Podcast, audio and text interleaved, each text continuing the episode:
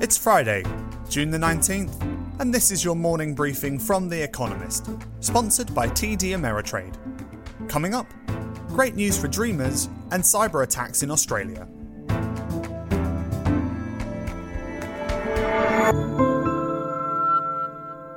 First, the world in brief.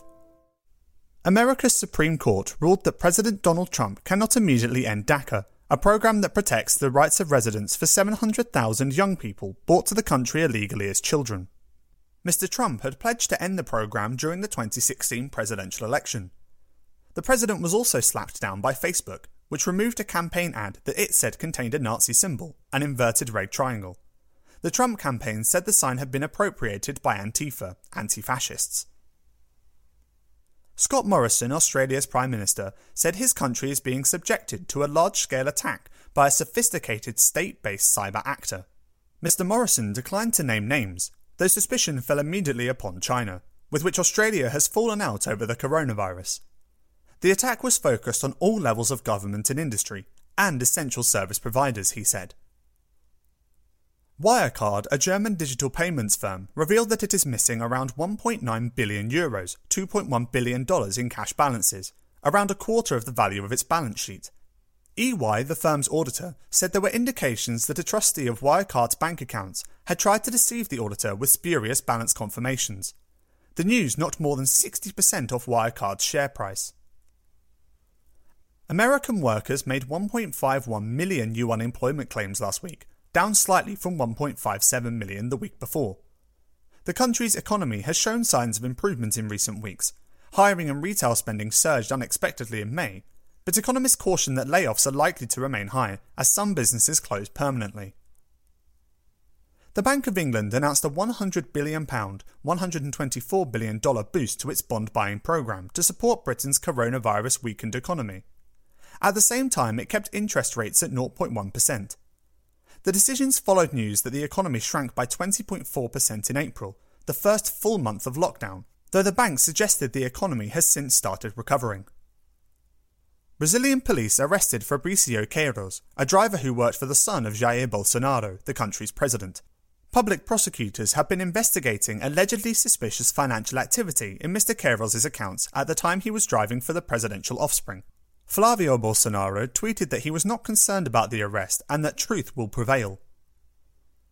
And Dame Vera Lynn, a singer famed for entertaining British soldiers during the Second World War, died at the age of 103. Known as the Force's sweetheart, Dame Vera made the White Cliffs of Dover a symbol of home in a popular song. The Queen made reference to another, We'll Meet Again, in an address to the country during the COVID 19 lockdown.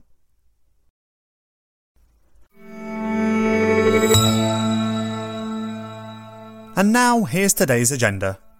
Hurry with a cringe. Trump in Oklahoma. Tomorrow, President Donald Trump holds his first rally for three months in a 19,000 seat indoor stadium in Tulsa, Oklahoma. Mr. Trump said nearly 1 million people had requested tickets. Organisers may open other venues nearby to host the overflow. Mike Pence, the vice president, also plans to attend. The rally was first scheduled for June 19th, a holiday celebrating the end of slavery in America but moved after an outcry over the date and location. In 1921, white Oklahomans massacred nearly 300 African Americans and destroyed more than 1,200 homes in the wealthy Greenwood district of Tulsa, known as Black Wall Street. Oklahoma and Tulsa County have both recorded COVID 19 cases spike recently. Bruce Dart, who heads Tulsa's health department, called the rally the perfect storm of potential over the top disease transmission. Mr. Trump accused the media of trying to COVID shame us. Attendees have had to sign waivers promising not to sue if they fall ill. Testing times Europe's Recovery Fund. Coronavirus presents the European Union's greatest challenge in its history, according to Angela Merkel. The EU is facing a moment of truth, says Emmanuel Macron. To meet the test, the German and French leaders want the EU to issue hundreds of billions of euros in common debt to fund a recovery plan for member states ravaged by COVID 19.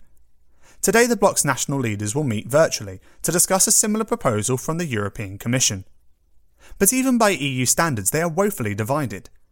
Today, they will squabble over what share of the funds should be distributed in grants and what share in loans, what rules should govern its distribution, how governments should spend the money they receive, and what conditions should be attached to the money. With all this to iron out, perhaps the only thing the leaders will agree on today is the date of their next attempt to strike a deal. Deal or no deal? Peace in Sudan. The interim government hopes tomorrow at last to sign off a peace agreement with rebels in Darfur and other states ravaged by conflict.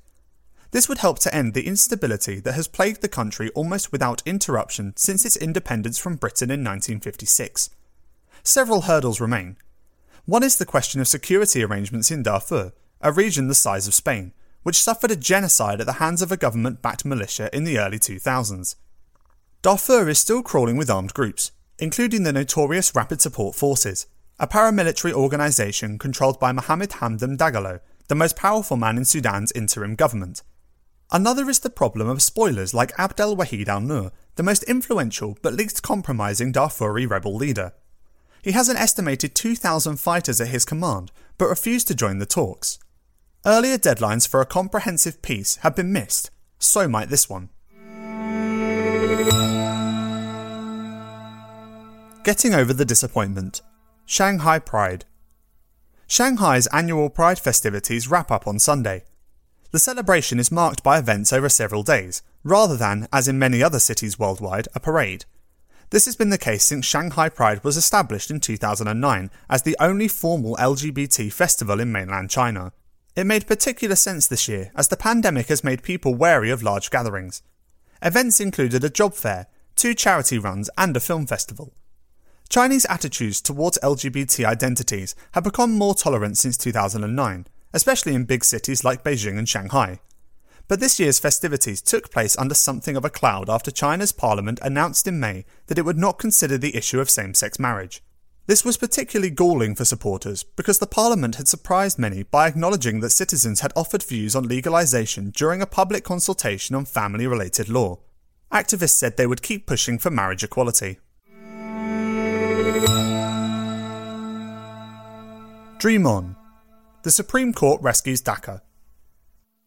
For the second time this week, the Conservative Chief Justice John Roberts joined his Liberal colleagues in a ruling that raised Donald Trump's hackles. On the heels of a pro LGBT rights decision, the Supreme Court ruled the president acted illegally when in 2017 he announced a rollback of protections for young immigrants known as Dreamers.